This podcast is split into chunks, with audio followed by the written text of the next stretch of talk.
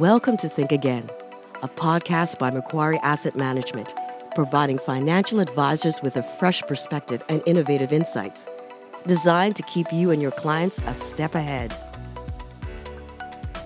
Thank you for tuning in. I'm Denise St. Ivany. Today I'm joined once again by Daniela Mardarovici, Senior Portfolio Manager and co head of the U.S. Multi Sector Fixed Income team here at Macquarie Asset Management. Daniela, so great to have you back. It is lovely to be back with you, Denise, again.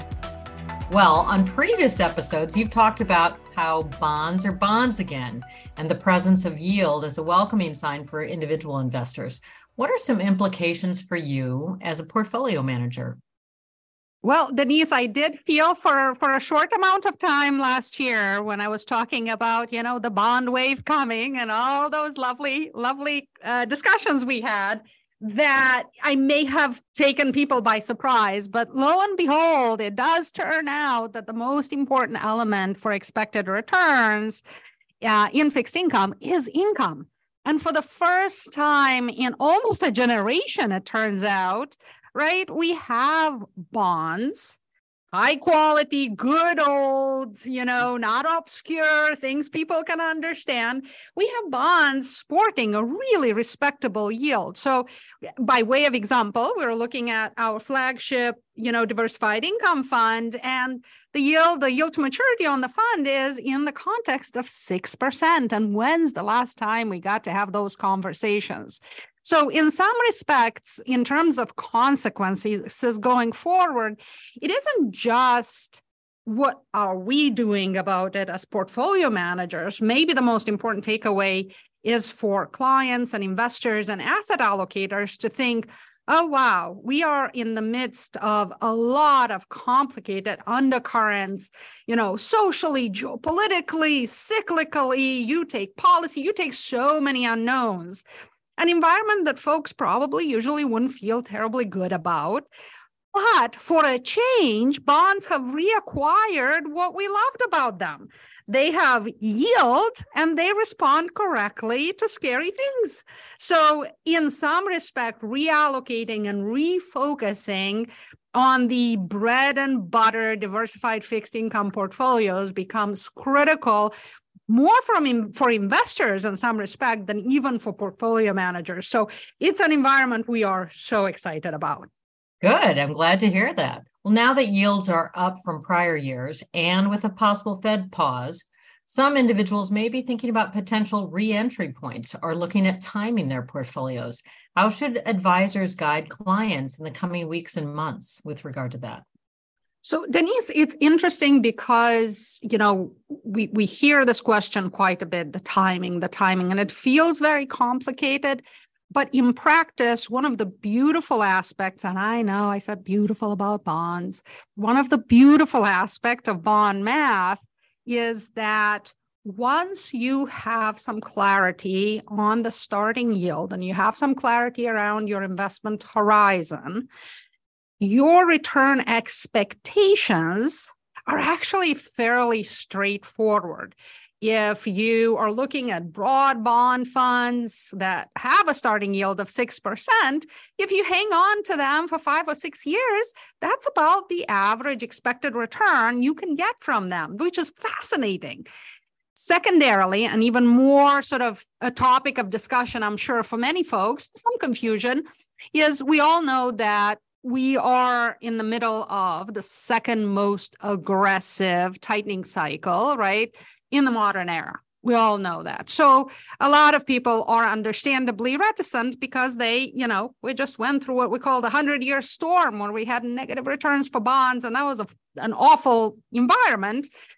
So many are asking, well, shouldn't we wait some more to see and to make sure that it is absolutely clear that we're past the peak pain?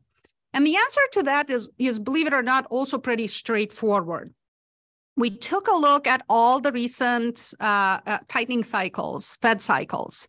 And what we discovered is that early is on time when it comes to getting back into ample exposure to bonds.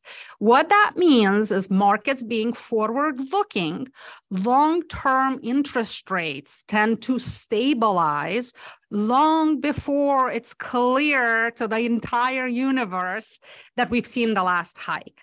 So even if we may yet get another hike from the Fed, maybe it's a pause and plus one more hike, it's very clear that we're approaching the end. And from the perspective of timing and from the perspective of participating in this great secular opportunity, it is much better to be early than late in this in this environment. Actually in, in some ways for us portfolio managers it's very interesting to hear what you all see in the field and what you're hearing from advisors and from their end clients. What are their concerns? How are they thinking about this environment well, I think you, the way you described it is certainly the concern of the advisor, you know, and and on behalf of their clients. It's it's going back to overall um, portfolio construction. How much should they put in cash? How much should they put in bonds? And then how much you know to the equity markets. And so i think coming off of a more volatile time in the bond market and certainly we're seeing a volatility in the equity market too. I think that people are just more concerned than usual in giving the the standard sort of you know typical allocation to bonds. So i think you know uh, sharing those thoughts about being early is on time for the bond market is good advice because uh, you don't want to wait too long to get back into your bond portfolios if you have been out, um, uh, just to make sure that you're able to capitalize on that additional yield that we are seeing from the bond investments these days. Those are great points, um, Denise. And actually, I recall you mentioning to me in the past that some folks are wondering whether cash is the right place to be, right? Absolutely. That's a concern. And, and I thought that maybe we should tackle that as well quite directly because there's a bit of misunderstanding around that notion. So many people are looking right now at inverted yield curve. And what does the inverted yield curve mean? It means that if you stay nice and short or in cash, your yield is so much bigger than long-term yield. So, so many people understandably are saying, well, why on earth should I take interest rate risk as they think of it, right? And as intuitive as it sounds, it's believe it or not, precisely the opposite of how we should be thinking about this. And here's why. There's a reason we call Fed policy cycles cycles. It means that they peak and then they go in the other direction. So what t- tends to happen, we're, we're, clearly very late in this cycle. We either saw the last hike, uh, hike or very, very close to the last hike, right? So when we think about that, now consider your investment horizon, right? And by all means, for things where you need cash tomorrow, have cash. That's the right solution. But if you're thinking about long-term investment, right? You're thinking about five or 10 years out, consider this what you know about cash right now is the yield that you're earning today. You don't know the yield that you're going to earn tomorrow, and certainly not the yield you're going to earn five years from now. Now, with fixed bonds that have longer maturity, is what you know is that if you allocate now to longer term bonds, then you have some degree of certainty that that's basically the yield you can lock in, as they call it, lock in, right? You can expect for an extended period of time. And most importantly, to the point of the cycle, is they have I, I i like to show this you know complicated visual of the pivot uh, in the yield curve inversion. But the next stage of a yield curve inversion tends to be a yield curve steepening. And what that means is short-term interest rates will eventually go down where long-term interest rates get to be a bit more stable. And that's where you take advantage of that lock-in effect when you have a long-term investment horizon. So that's the very, very confusing, somewhat backward sounding math. But that is the reason we think it's so important to be early uh, from from from that decision. Got it. Appreciate that.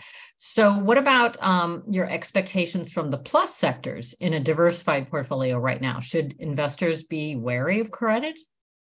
Well, So there are a number of elements. This, believe it or not, the answer to this is not quite as, as straightforward as it sounds. We, our product team, did some uh, wonderful work recently, and we looked deliberately at a number of different um, strategies that are available for investors to say, okay, well, what happens when you are in an inverted yield curve environment? Where should you be according to what we know historically?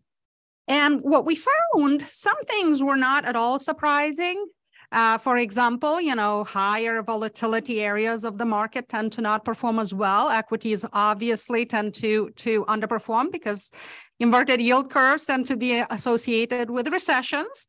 But similarly, on the fixed income side, you know, when you look at plus sectors on a standalone basis, they don't have excellent returns. The area that does especially well is actually core plus portfolios. Why is that the case? Two reasons. The first is after yield curve inversion, as you head into an environment that's more economically stressful, the longer yield in these core plus fund, the, the longer duration, sort of the exposure to longer term yields in these bond funds is very helpful. So it's great. So you have these nice, nice total returns. But also because core plus funds also have exposure tactically, as we like to say, with a great degree of agility that is really key to things like high yield or emerging markets debt or other areas that traditionally may be areas to avoid before a recession. When the recession does hit or if you have headlines like the debt ceiling or headlines or debt ceiling negotiations and the concerns associated with that or headlines around uh, the regional banking tremors that we saw earlier this year those are the times where the flexibility of a core plus fund means that very quickly taking advantage of opportunities in the plus sectors can add so much more value over the long run. So it's fascinating. The answer is no, not right now. Plus sectors should be treated on a very much bond by bond basis. Certainly not a time to move into them aggressively. We're still looking at sort of a pivot in the economy usually not a great time for the credit cycle, but it's very important to retain the flexibility and the ability to quickly step in when there is value presented. Flexibility is key. I think I've heard you talk about that before. Well, so from your perspective, what are the other risks for diversified bond investors right now, and how are you managing those? Well, Denise, one of the things that we've talked quite a bit about, and we are just wrapping up our Global Strategic Forum, and it, it was fascinating to hear how many things were precisely as we expected, but then also that the maturity of the cycle is now revealing some things that are popping about that couldn't have been very easily predicted. So, you know, on one hand, we're clearly in an environment where we are transitioning from being, you know, inflation being the biggest concern. You know, inflation appears to have peaked. There will still be a long period of uncertainty and surprises from you know, PCE and CPI and things that make us a little bit uncomfortable with whether or not this is done. The growth component, but but we're past peak, right? We're definitely moving in the right direction. The growth component, now we're transitioning where we are concerned about a recession, right? We're late in the cycle, that's where we are. And here too, some of the surprises have been that the market over the economy overall, and particularly the job market, appears to be a little bit more resilient than one would have expected after a hiking cycle like this, and with so much liquidity being removed from the market. So we know those interplays will create some volatility. So agility is key, right? So for a pl- for an investor in diversified fixed income bonds, our view is very simple. The first piece is respect where you are in the cycle. That's why we've transitioned to being modestly long duration versus modestly short duration, right? So we've talked quite a bit about that at the end of last year but we are now a lot more comfortable with the value of longer term, the stability of longer term securities. So that's the first big piece. Just respect where we are in the cycle. The second piece goes back to agility. Financial markets are multiple times larger than real economies now. so that the markets react can react very violently and with quite a lot of sort of gusto to headlines that may or may not eventually go away and maintaining being on your toes and having some liquid capital reserve and being responsive to, to when the market's too euphoric like they were in, in january and then vice versa when opportunity presents when the market gets a little too concerned taking advantage of those opportunities that will be key. Staying on your toes agility and be comfortable with with the discomfort of this environment. I appreciate those insights well, it has certainly been a challenging macro environment, but ripe with opportunity. How about uh, sharing with us how you and your team employ this process that balances both the opportunities and managing for risks? One of my favorite things about how our team operates is we, we like to have a plan. It's, it's all about the plan. We know how we will react and when. And it's because we respect the fact that we're human beings. Investors are quintessentially human beings. So, what we want to do is both in terms of how we communicate and how we share thoughts about the current environment and the global strategic forum we have a very clear process about you know analyzing the macroeconomic inputs getting input from every single sector specialist their views what they are seeing on the ground from the bottom up getting views from the research analysts oftentimes the most interesting things that come about come about some very much from the grassroots rather than just looking at big economic sort of details. What's the direction of AI? Believe it or not, a lot of that doesn't come from the obvious macroeconomic ana- analysis. So, from a process perspective, having these discussions, testing ourselves on what we believe becomes very important. But equally important is having a philosophy, an approach to risk taking beforehand. And this is where, for diversified income in particular, and, and all fixed income portfolios that we manage, it's important for our investors to know what our game plan is. And the way we look at the markets is twofold. Number one, we think about interest rates as these big long cycles, and we don't like to try to time the market all the time. That's a risk management tool for us. So, very much throughout this entire sort of cycle, you saw that manifest. We weren't trying to be you know, particularly dynamic. We wanted to respect when we needed to hedge risk from being short duration the last couple of years, when it was time to transition to having a little bit more exposure and allowing sort of that, that longer duration to help the markets. That is the stability, the risk management through cycle. The second component, though, has to do with the fact that most risk assets tend to offer the best value in the extremes. Think about how credit spreads move, right? Going into the going into 2022, the market was very, very comfortable. Spreads were that incremental compensation for risk was really crummy, not exciting, and boy, was there liquidity everywhere you looked. Well, that's the environment in which, as we call it, standing against the tide and building up your liquidity capital becomes very important. And vice versa, in environments where, hey, you know, Russia invades Ukraine. That was entirely surprising. We need to think differently. Down the road, we see credit spreads start to get very, very concerned with recession risk. And you're starting to see a lot of value in investment grade corporates, agency mortgage backed securities.